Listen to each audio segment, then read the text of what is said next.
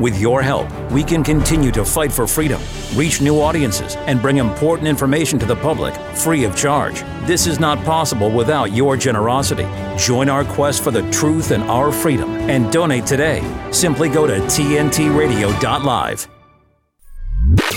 Matt Ehret and connecting the dots on today's News Talk Radio, TNT.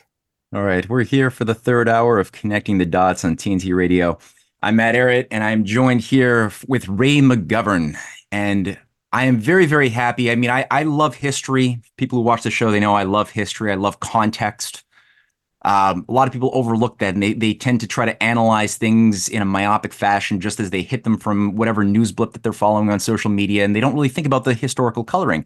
Now, Ray is somebody who not only appreciates history, but has lived in and participated in history in a greater degree than I know any of all people I know, Ray has been on the inside seat on many processes that have shaped our world. Um, he has been somebody who has been in American intelligence, who's been involved with several presidential administrations, starting with John F. Kennedy.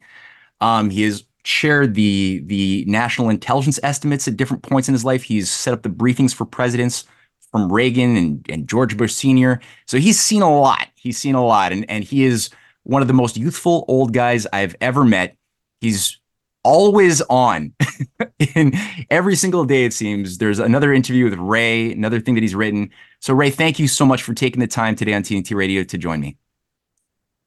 You're most welcome, Matt. Uh, thanks for that introduction. It's uh, it's my honor. And uh, look, I, I got to say, right now, we just op- 2024 is just opening up. There's a lot of crisis points from the Middle East, Ukraine front, some weird elements going on right now in uh, in South America. Uh, where do you see, what do you think is the most important thing that people should be thinking about going into 2024 as far as the point of concern? Um, and what do you think? Are you positive? Are you are you feeling a bit of optimism, or are you thinking that things are really dark right now without much hope? Well, uh, intelligence analyst professionals are not allowed, not allowed to be optimistic or pessimistic. I'm looking at a very uh, dire situation. First and foremost, a president who really does not seem fully in control of his own faculties.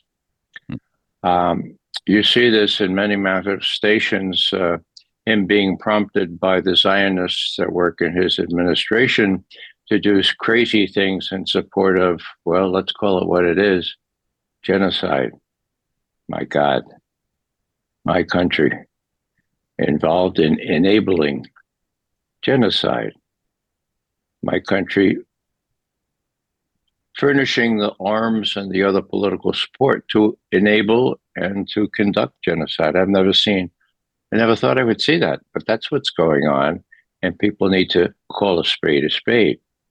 Now, on Ukraine, I have been seeing for the last two years that he has been extremely poorly advised. Um, he said, what, four or five months ago, Russia has already lost in Ukraine. Uh, he was advised uh, exactly a year ago by the head of national intelligence and the head of the CIA that the counteroffensive coming this spring in Ukraine, last spring, uh, they were very optimistic. Again, intelligence officers shouldn't have told the president that they were optimistic, particularly when they had absolutely no reason on the ground to be optimistic. Well, we know what happened to the celebrated spring offensive. Mm-hmm. Even worse, if it can be worse, the head of national intelligence, Avril Haines, and the head of the CIA, Bill Burns, told the president, you know, Russia's running out of ammunition. The greatest thing, they not only running out of ammunition, but they have no indigenous capability to produce it. ammunition. I mean, this is going to be great. They said that. They said that publicly. December the year before, so 13 months ago. There's no reason to think they would be set, telling the president, oh, we were just lying for public. No, no, they probably told the president that. So, what am I saying? Well, all the indications up until now have been that uh, uh, that he's been led along the primrose path. Now, I see him contemplating things that not even his acolytes, not even the rabid anti Russian and pro Israel people, if they had an ounce of sanity, would propose, like confiscating, seizing $300 billion worth of Russian assets that have been frozen and using them to fund the war in Ukraine, which is a fool's errand from day one. That's crazy. I mean, that is like, uh, well, that betrays a mind that is still stuck in the Cold War. Russians, Russians, Russians, communists, always evil, evil, evil. And we're going to do whatever it takes. Or the most recent phrase is, we're going to do whatever we can to uh, help Ukraine. Now, what can we? With the Congress depriving us of funds, well, we could seize Russian assets. Now, I don't, again, I don't know, but I don't think even Blinken, Sullivan, and Secretary uh, of the Treasury, Janet Yellen, would, would bless that kind of shooting yourself in the foot. I mean, that's what it would amount to. I can only conceive of the president himself who say, well, okay, we've run out of our, our ammunition and uh, we don't want to start a, a, a, nuclear war. I know that's an option with these mini nukes, but oh, yeah, I got it. Let's fund Ukraine by seizing Russian assets. Uh, long story short, that makes me question as to whether the president is just deferring to these uh, these sycophants around him, or whether he is still making these important decisions.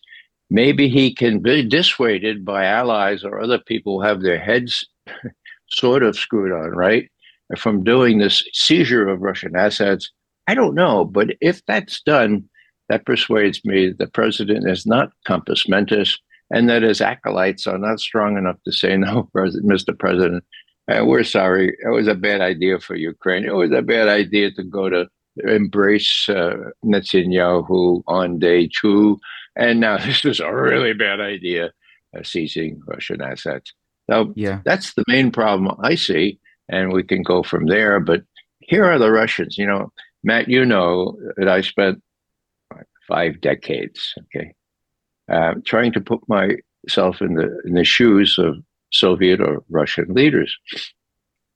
The primary concern, of course, is what they think of our strategic stability, uh, what they think of what they used to call the correlation of forces. You know, as long as you have two nuclear armed countries, you're not going to you're gonna not going to back one into a choice between a humiliating defeat and using these nuclear weapons. Who said that first? John F. Kennedy in that wonderful speech at American University on June 10th, 1963. You mentioned Kennedy. That's why I came into this profession. So, right. what will happen in Ukraine? One of my concerns, a big concern, is that here's uh, Vladimir Putin looking at the situation, and he sees a president who is not fully compos mentis. He sees him doing strange things he sees him making very bizarre decisions. What will he do? What will he do, Matt, if his generals come and say, "Look, Mr. President, we know it's a it's an election year, and we don't want to lose in Ukraine any more than you do." Okay, so we have these little mini nukes, and uh, uh, you know we could we could teach the Russians a lesson. Okay, and then you know the, the things would we would be safe till the election. Would they do that? I don't know, but it doesn't matter.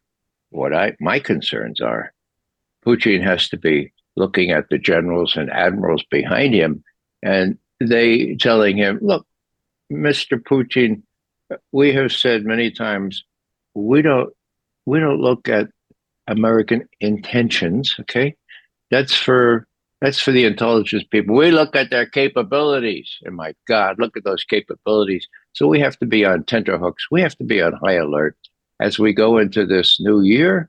We have to. We can't depend on anything anymore. Not even a, not even the, the quasi sanity that Trump used to exhibit. Okay, we can't depend on. That's a very volatile situation. Well, that's the the uh, difficult thing is that I'll leave it you, there. We could talk more about the specifics.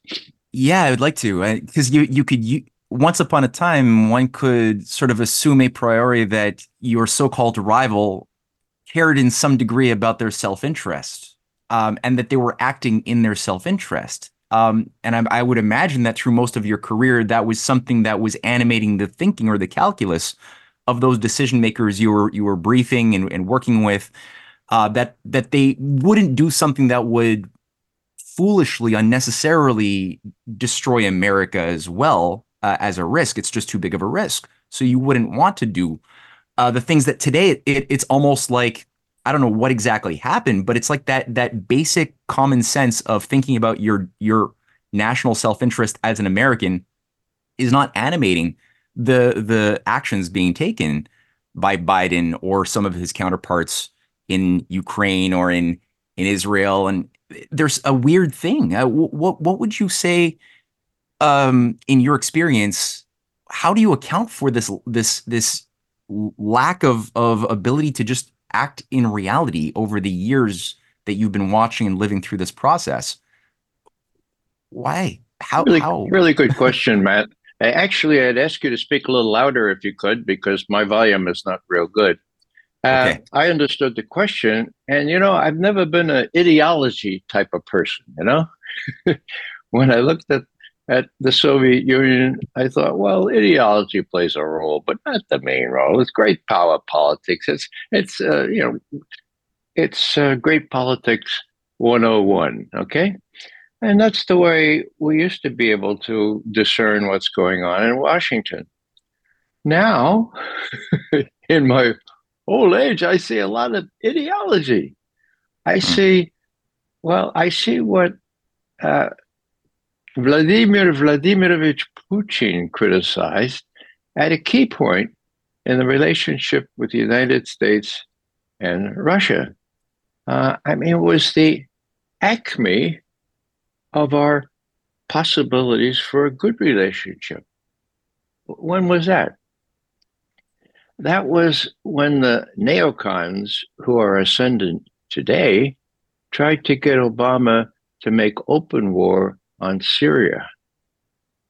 They manufactured a false flag attack outside of Ghouta, outside of Damascus, blamed the Syrian government and were trying to get Bashar al Assad to go. It was openly declared US policy Bashar al Assad has to go. Why? Because of Israel.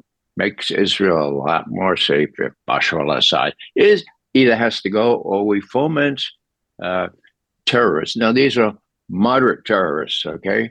moderate ones, uh, to cause uh, cause chaos in Syria, so Israel doesn't have to worry about any threat uh, from Syria. So they were trying to get this going, and they almost succeeded until Putin went up to that is. Uh, what happened was uh, John Kerry exploited this false flag. We know it was a false flag incident, this chemical attack outside of Damascus, blamed on Bashar al Assad. and he said, now we have to attack Syria for sure. Why? Well, that was a red line. We drew that red line exactly a year ago in August. Mm-hmm. 2012 we said if chemical weapons were used we that would be change our calculations and obama himself was mousetrapped into saying yeah yeah that would change everything we would in effect go to war against syria so what happened? Well, after that attack and after Kerry went on with the Senate Foreign Relations Committee under Bob Menendez, they were all really, really, really, really foaming at the mouth, get back at Syria for doing this incident. Okay. That was the 3rd of September, 2013. On the 4th of September, President Putin in Petersburg, preparing for one of these economic summits, says, I watched John Kerry say that the moderate rebels are winning in Syria, and we have to get rid of Bashar al Assad. I watched that on TV yesterday on Vriot. On Znayet Stovriot Etepechayne, which means he's lying. He knows he's lying. This is really sad. Mm. The next day, President Obama arrives in St. Petersburg for the summit. and he has this kind of greeting by Putin with re- reference to the Secretary of State at the time, John Kerry. He's a liar, okay? Now, what does Putin say to President Obama? First, I wasn't a fly on the wall, but this is how I think it went down. Slava Bogu. Thank God you didn't bring that guy Kerry with you. we have been working privately with some Americans and some Syrians to get the Syrians to destroy all their chemical weapons. And guess what? They've agreed to do that. So, Mr. Obama, uh, we applaud your reluctance, your hesitance to, to start another war, yet another war. Uh, and so we're giving you a way out here. Uh, we have got the Syrians to agree to destroy what's left of their chemical weapons uh, under UN supervision. Uh, on, if you allow it, one of the U.S. frigates that's outfitted for such destruction. And Obama says, Really? John Kerry, John Kerry never told me about this. Yes, really. Watch the Syrian foreign minister on TV tomorrow, and it'll be confirmed. He watches, that is, Obama watches the uh, Syrian foreign minister. He says, Yeah, we're ready to get rid of all our chemical weapons on under UN supervision. And uh, Obama says, It's a deal. I don't have to go to war. Okay. Now, every one of his advisors was advising him look, you drew that red line exactly a year before, August 12th, I think it was. Okay. And now you have to follow through. The Tomahawk missiles are already in the Eastern Mediterranean. They're ready to go. Come on. You know what? What kind of wimp are you? You don't have congressional approval. Okay. Well, Obama says, no, no, this is a more sensible uh, solution. And he comes back home and it's announced, or did not quite announced, uh, he he's looking at John Kerry, who's in London. This is three days after the deal was was pretty much signed between Putin and Obama. He, sees Kerry in London, and Kerry is giving this press conference and says, "We got to retaliate against Syria. We can't let this happen." And blah blah blah. Okay, and then the, the last last question was now, Secretary Kerry, is there nothing? Uh, is there nothing that the Syrians can do to avoid to avoid being attacked by the United States? And Kerry says, well, I mean, they could give up their chemical weapons, but that's not in the cards. That'll that'll never That's not going to happen. no, I appreciate I appreciate right. this, but before we're going to leave this for a momentary cliffhanger, right? It pains me to do this, but we're going to listen to a, a couple of commercials and we're going to come back and continue this story okay, right sure. after a short break. I'm super sorry.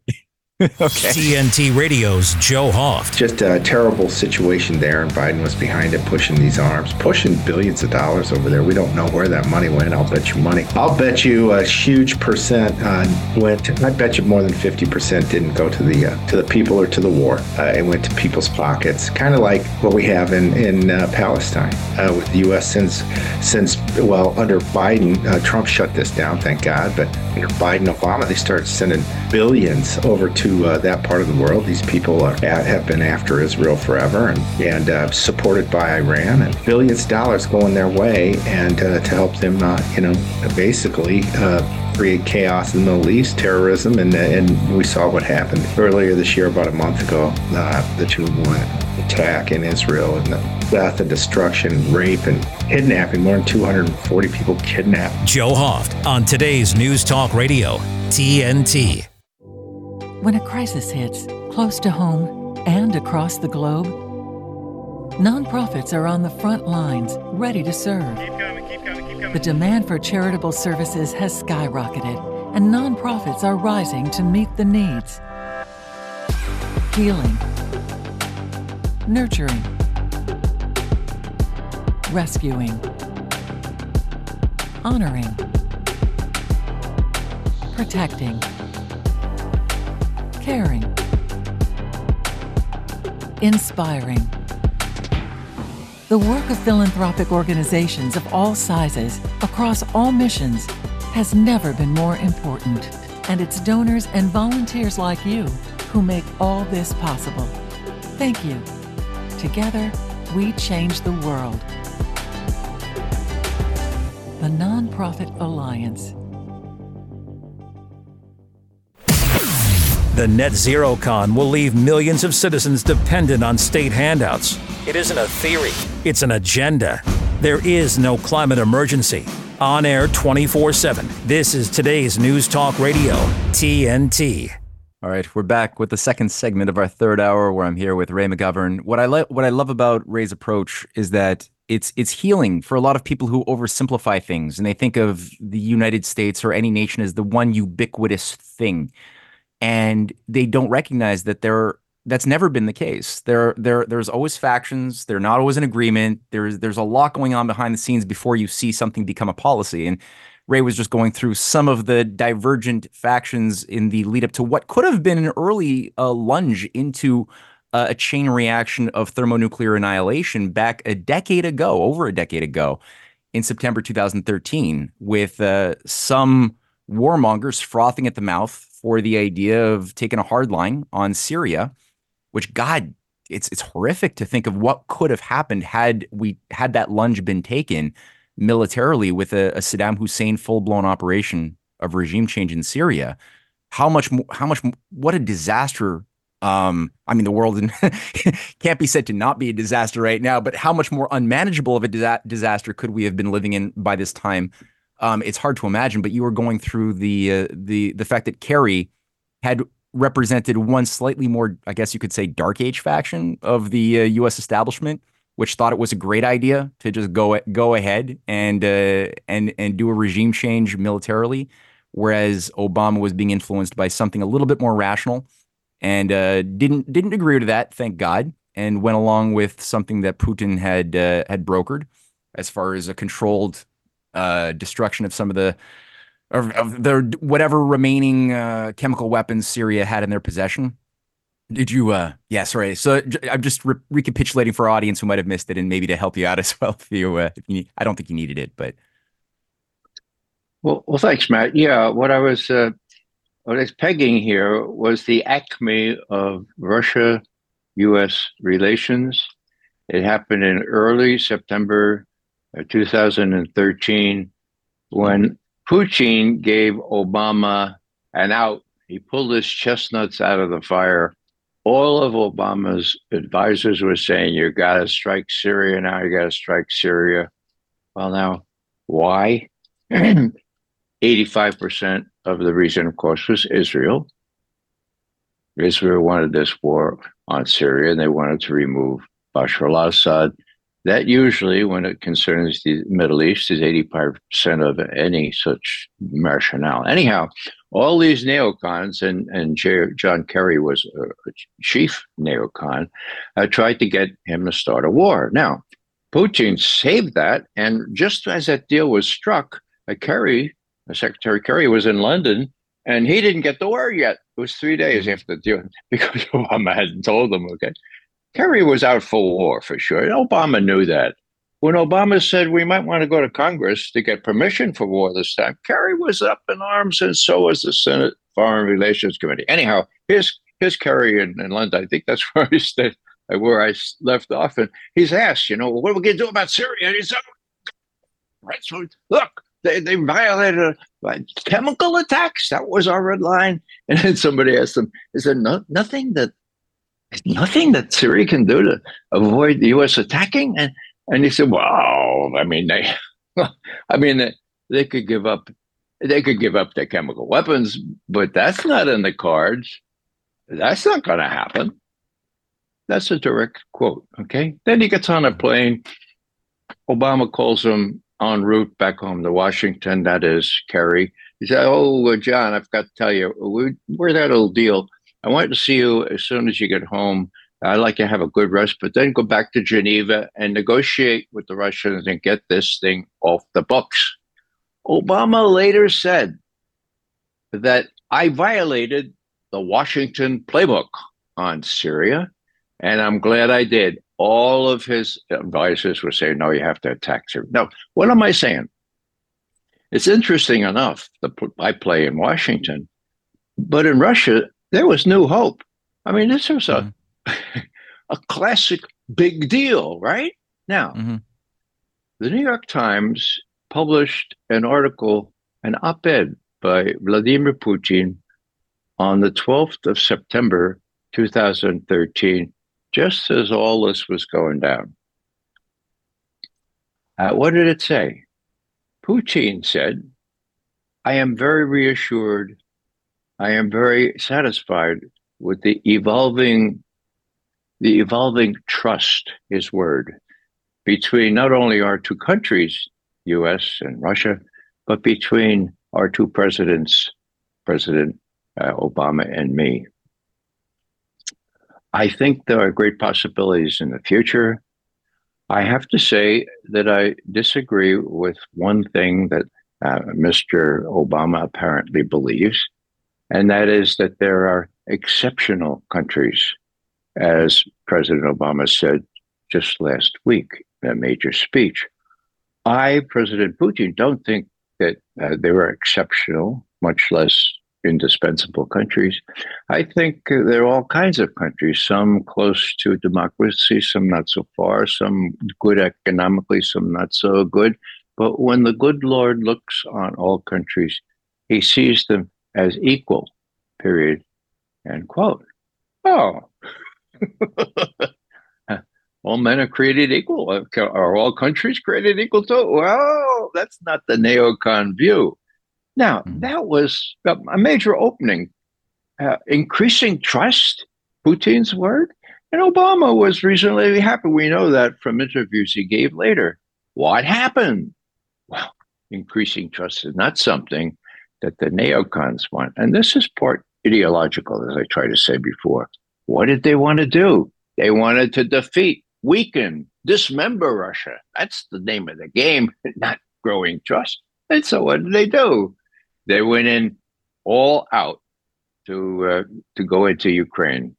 We know so that was September. We know from a speech that uh, Assistant Secretary of State for European Affairs Victoria Nuland gave in December that same year, 2013, saying, "We have invested 5 billion, billion with a B. Hear me? Five billion dollars in Ukraine's aspirations for joining the West, $5 billion.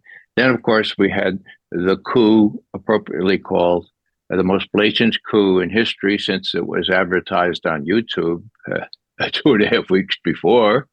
I, I, won't go into that story, but that's the facts. Then we had the coup in Kiev, and whoosh, all of a sudden, from the from the Acme uh, apogee, it went down to, the, the nadir that we exist in today it's very clear that they rule supreme.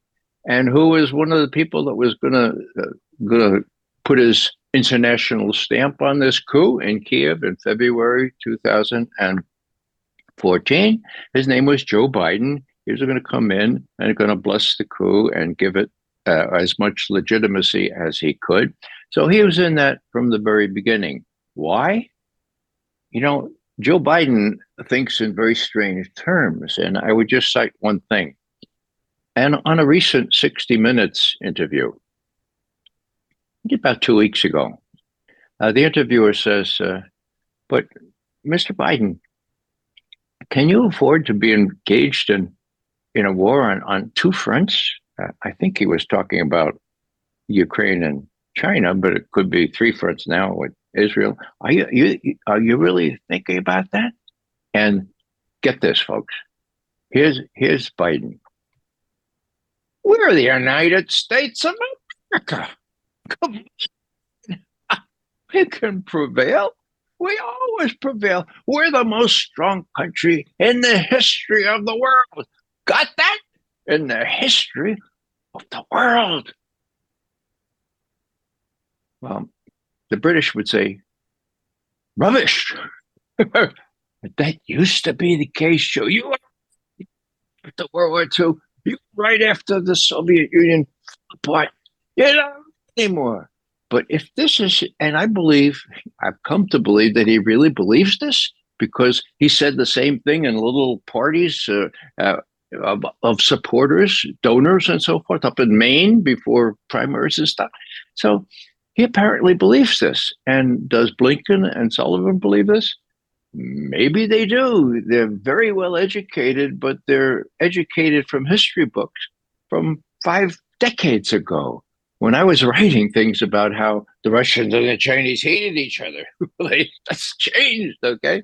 So let me just say that there is an ideological factor here, uh, born of the fact that uh, uh, that the president of the United States has this ideology, and he also is an openly professed Zionist but I don't mm-hmm. think he knows what a Zionist is. A Zionist is not a Jew, and the vice versa. Jew is not a Zionist. Zionists are a political thing. We know the history of Zionism. It's violent. It's at work now in Gaza.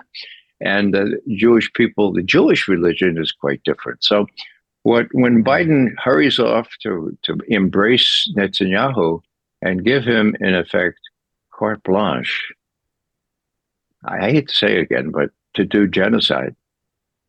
I mean, that's that's beyond the pale, and hopefully this this initiative at the, the court of Ju- uh, the International Court of Justice will bear some fruit. But I'm afraid what happens in the next couple of weeks.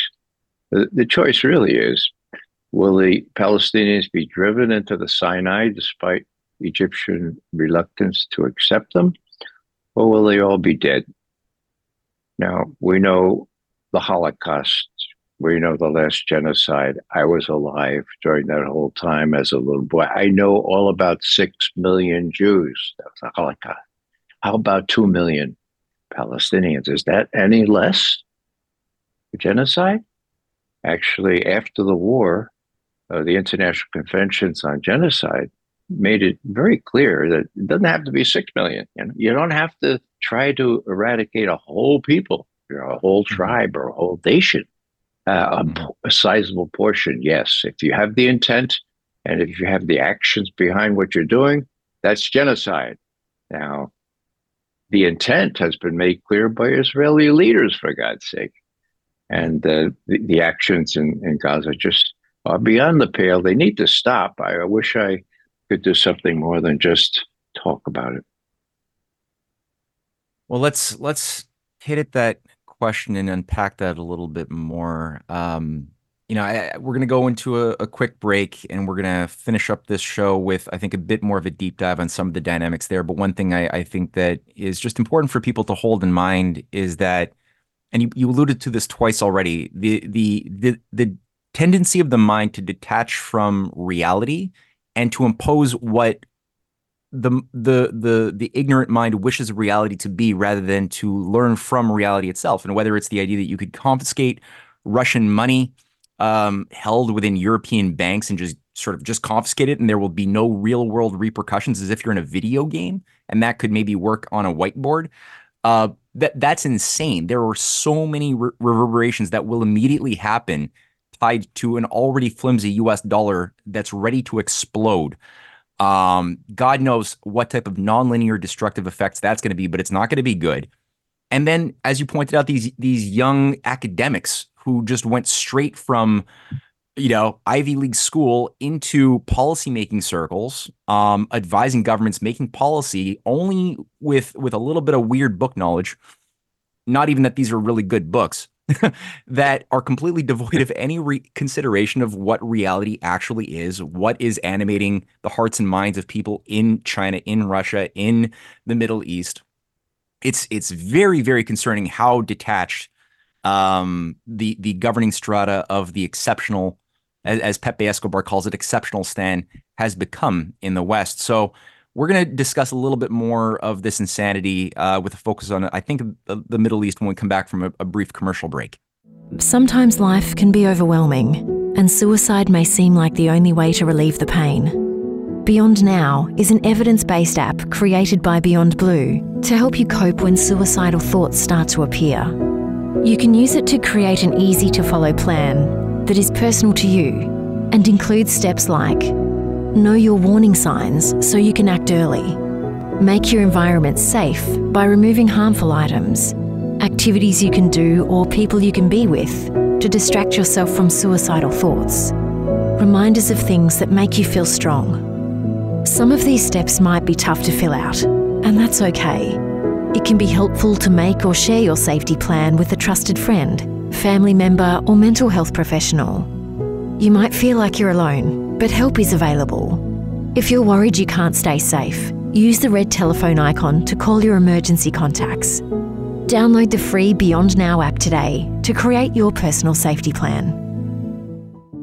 Hi, I'm Susan Lucci. I never thought about heart disease until I had my own heart event. At first, like so many other women out there, I ignored my symptoms. A slight pressure on my chest, shortness of breath. I thought, I don't have time to be sick. I had a, a 90% blockage in my main artery and a 75% blockage in the adjacent artery. I received two stents in my arteries, stents developed through research funded by the American Heart Association. Those stents saved my life. I'm so grateful to the American Heart Association. Their research helped save my life. I can enjoy life with my children, my grandchildren, and my friends. Please, listen to your heart. The only reason I'm here today is because I did. Learn more about the American Heart Association's life saving work at helpheart.org. Matt Ehret and connecting the dots on today's News Talk Radio, TNT. All right, we're rounding out our third segment of the third hour with Ray McGovern. Um, we're just describing, discussing a little bit of the um, the the the cataclysmic problems when people's minds disengage from reality as it is knowable and choose to instead impose their own preferred reality or what they think reality should be onto the world as if they were gods uh, ruling from on high without recognizing that there's a higher natural law that they should be trying to discover, act according to, and maybe things would be a lot better for themselves and for their progeny and the world at large if they did. But that takes some humility, and as they say, pride cometh before the fall. So we have a lot of pride. We have no shortage of pride and chosen people syndrome uh, on all different spectrums from Ukraine. We see it in the Zionist circles. We see it in the American political strata as well. Unfortunately, we see it all over the place and it never ends well.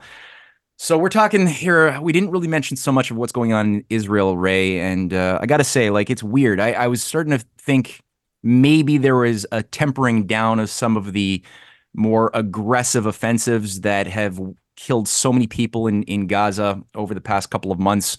And maybe there was going to be a, a, transition towards a different type of more soft policy, but it seems like that's not happening. And instead, what we've seen in the last couple of days have been Israeli attacks into Lebanon. Again, that's already been going on, but there's been an amplification, the killing of a of a leader of Hamas in Lebanon. But this could also derail into something really bad um, into Iran. There was 100 people killed at something that looks or smells like it was probably tied to um, some Zionist um, operation at the uh, funeral um, memorial of, of Soleimani, uh, who had been killed already four years ago. 100 people died, a lot of injured. Um, it's almost like Israel is trying to pick a fight with everybody at the same time. What is going on? Like, what is the thinking of Netanyahu right now? I don't. It's hard to get my mind around it it's hard for me to get my mind around it as well, Matt. Um, I think one uh, aspect that needs to be actually emphasized is the fact that he has a personal stake in remaining in office. Um, hmm. if he's kicked out of office, uh, he's going to go to jail. He and his wife, maybe they have a little suite together there, but they're, uh, the case against them is pretty airtight. And now the judiciary has made clear that they're not going to make exceptions for this kind of thing. So, uh, personal incentives often mean a lot. I think Joe Biden has a similar personal incentive in keeping his son Hunter and himself and his acolytes Sullivan and uh, and Blinken out of jail if that other guy wins in November. Suffice it to say that uh, there are very few uh, glimmer, glimmers of light on uh, on Gaza. Uh, there was one last week. Uh, the announcement that the USS General uh, Gerald Ford was being withdrawn back to Virginia. I found that odd uh, in these circumstances. And there was also the announcement that the Israelis had pulled back several brigades uh, back out of Gaza into Israel proper. Now, uh, we in the intelligence talk, talk about, you know, uh, glimmers of light or straws in the wind, usually we say. These are and remain straws in the wind, but I think they bespeak a difference in attitude in Washington between those who want to take sitting duck aircraft carriers a, a little bit farther away from the action and those who would just as soon, just as soon see U.S. soldiers, sailors killed so that we could retaliate. Mm-hmm. Now, what bothers me is that on the fourth anniversary of Soleimani's uh, assassination, he was right outside the Baghdad airport. Trump said uh, he was planning an imminent terrorist attack. And then when that didn't pan out, he said, well, no, that was just their general general planning for just bad terrorism. Okay. No, he wasn't. The prime minister of Iraq got up the next day and said, no, he wasn't. He was an envoy for peace. He and I were going to get we're going to get together with the Saudis, and we're going to try to see if we can get to get some sort of peaceful cooperation in this area. That's why he came, and that's apparently why he was killed.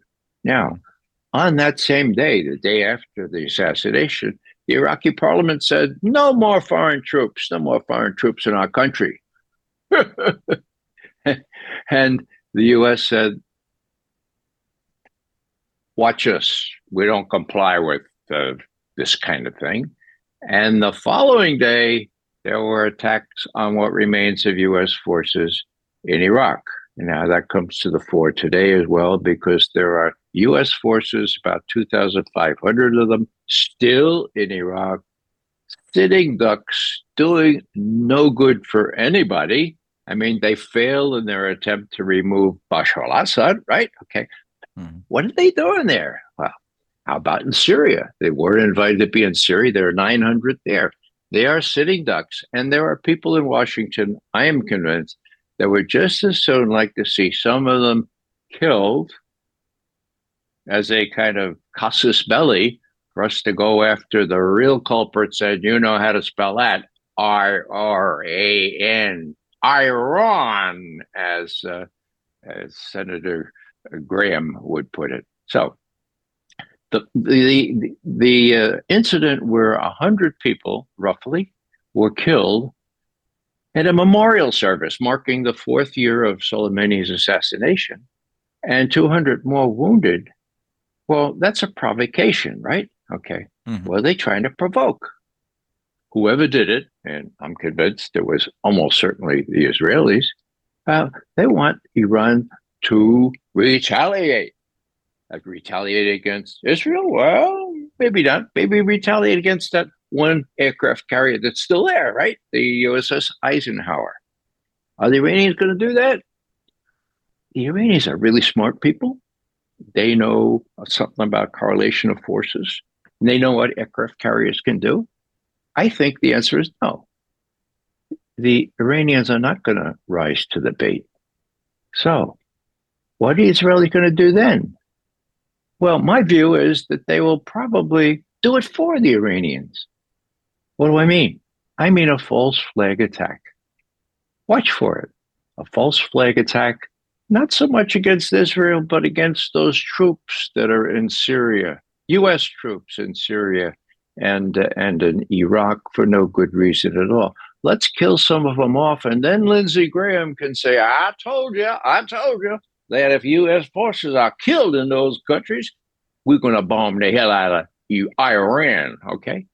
That's what I think is going to happen. Watch for it, because that would get Netanyahu, in, in his view, out of this dilemma, and it would solidify this Zionist cooperation and commitment as spoken openly by the president himself and Blinken and Sullivan, both of whom are also overt Zionists, okay, um, would get them so, more, so much more committed that there will be no chance. Maybe they'll send the USS Gerald Ford back into the area, okay, because they can't do that to the United States of America. Did I tell you? The United States of America is the most powerful in the world.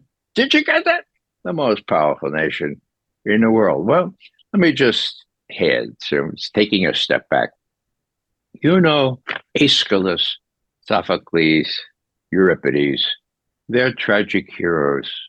All were all were tragic because because of a tragic flaw called hubris. Okay, that's the Greek word for overweening pride. Okay, now that's what we have here.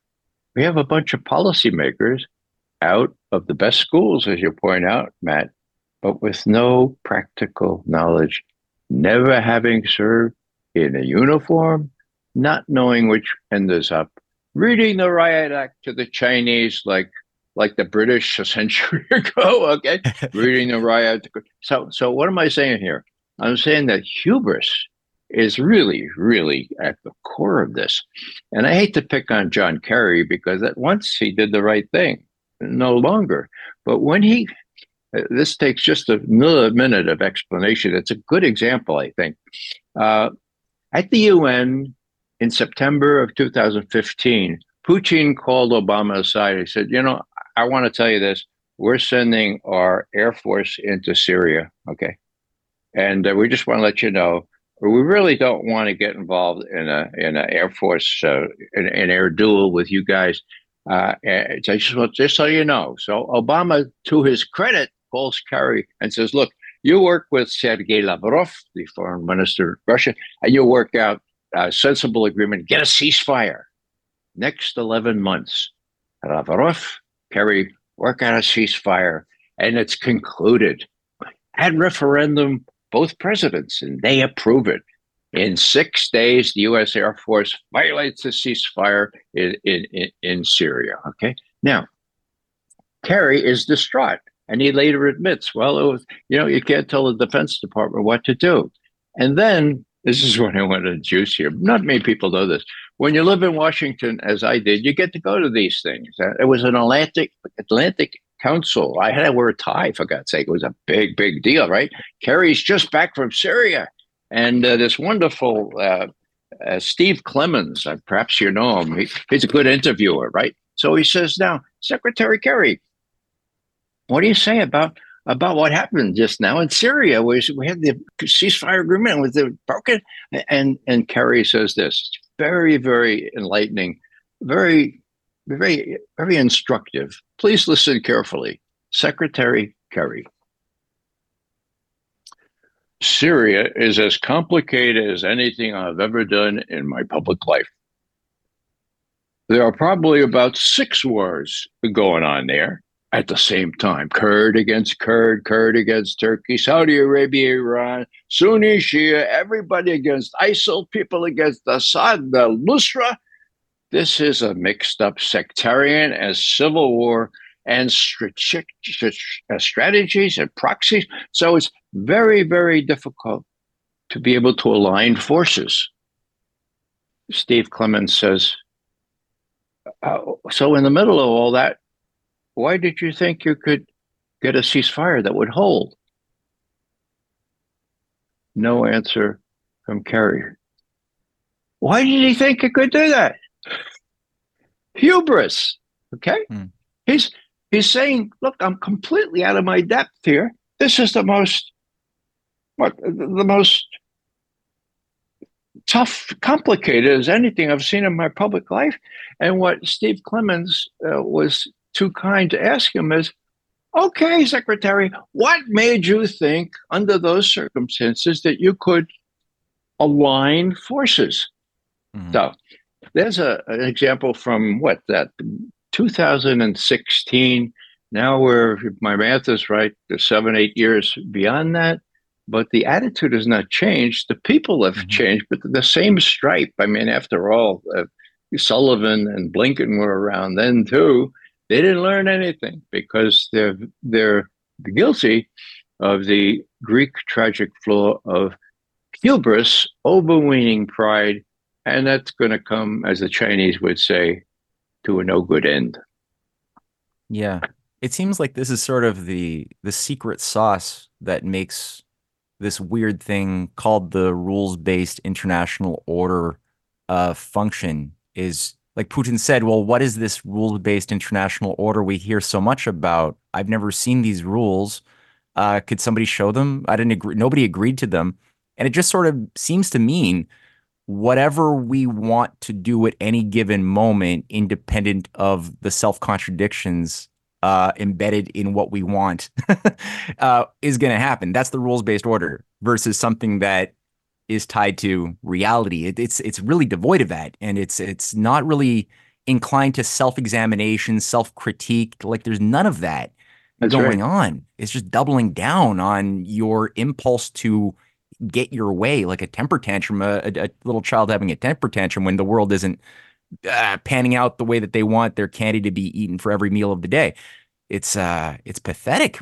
But that being said, we only have a few minutes left. Um, it's, it's scary to just to put into words like that. Eh? Like that, that's what's animating the biggest nuclear powerhouse in the world. Me, uh, uh, Matt, let me let me add something yeah. here from Putin's mouth. I'll be as brief as I can. At Valdai in October of last, no, year, year before last, so 14 months ago, he was asked, uh, "What about these Americans? Uh, you know, they say they could take out China at the same time as they're dealing with us in Ukraine. Well, what do you think of that?" And Putin says, and this is a quote: "At first, I thought this was some sort of subtle plan, but I, I no longer think so. I think it. I think they're crazy."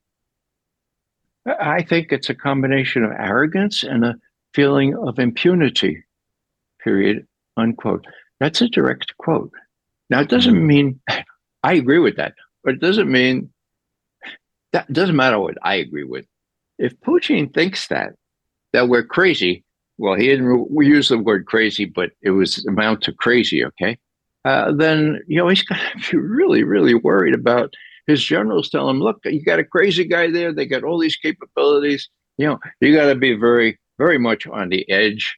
And, uh, you know, there are lots of reasons why the neocons and the armed forces, such as they are, uh, would give every reason for Russia to really be worried about what will happen, and the Chinese as well.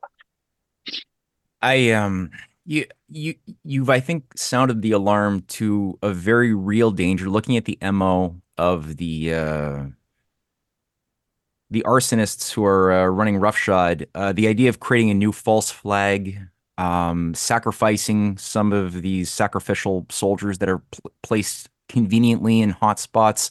That's a serious danger. I do think people should keep an eye out for that as well. That that is that is a big one. Um, the other thing, though, you you've made the point that Iran many of the Arab countries have avoided falling into the traps that have been set for them so far. I mean, there's a lot of withholding, um, there's a lot of provocations, but a lot of not falling for provocations, um, which is incredible the amount of temperance. And we only have a minute or two left. Um, do you think that the influence of the BRICS, they've just expanded to 10 countries, it's huge civilizational states that are now players um, in ways that we've never seen in human history before. Do you think that this could offer a, a stabilizing or creative force to change the the the rules based international order trappings and provide an, a gateway out, or do you think that they're not influential enough in the region or globally to to play a role to change the game? And you only have a minute and a half, two minutes max. I'm sorry. It's a real good question, Matt. Uh, we have Iran in now, Saudi Arabia in, the UAE in, Egypt in, Ethiopia in. It's got to be a positive thing positive things don't always uh, su- surmount uh, ideological and misguided principles such as we're seeing in Washington. Hopefully, um, hopefully they will, will play a role actually in Gaza itself. And this uh, suit at the International Court of Justice holds some promise of reining not only the Israelis, but you know, being complicit in genocide, which President Biden and his coterie of acolytes are, that may have a restraining effect. We have to get, we Americans have to get out on the street and put our bodies into it as well. Yeah, th- this is the the thing. It really comes down to the subjective element at the end of the day. And I know you've done your fair share of of citizen interventions in a variety of venues, uh, and you've really shown people how to put their bodies into it. And I mean, when you're when the world goes crazy, and and they, as they say, uh, whom the gods will destroy, they first make mad. So I think that again, you're you're touching on the impulse here of what what do you do? Well, what's left? Well, you have to say the truth. The craziness happens because too many people say nothing, do nothing, and let the evil spread and spread. So by just people taking a stand, you represent uh, a voice of thousands of people around you who are too afraid, but they need an example, a role model, which will give them the courage within themselves to do something similar. And your Veterans for Intelligence Professionals for Sanity is a great venue. Your writings, your interviews, it's wonderful that you're doing this.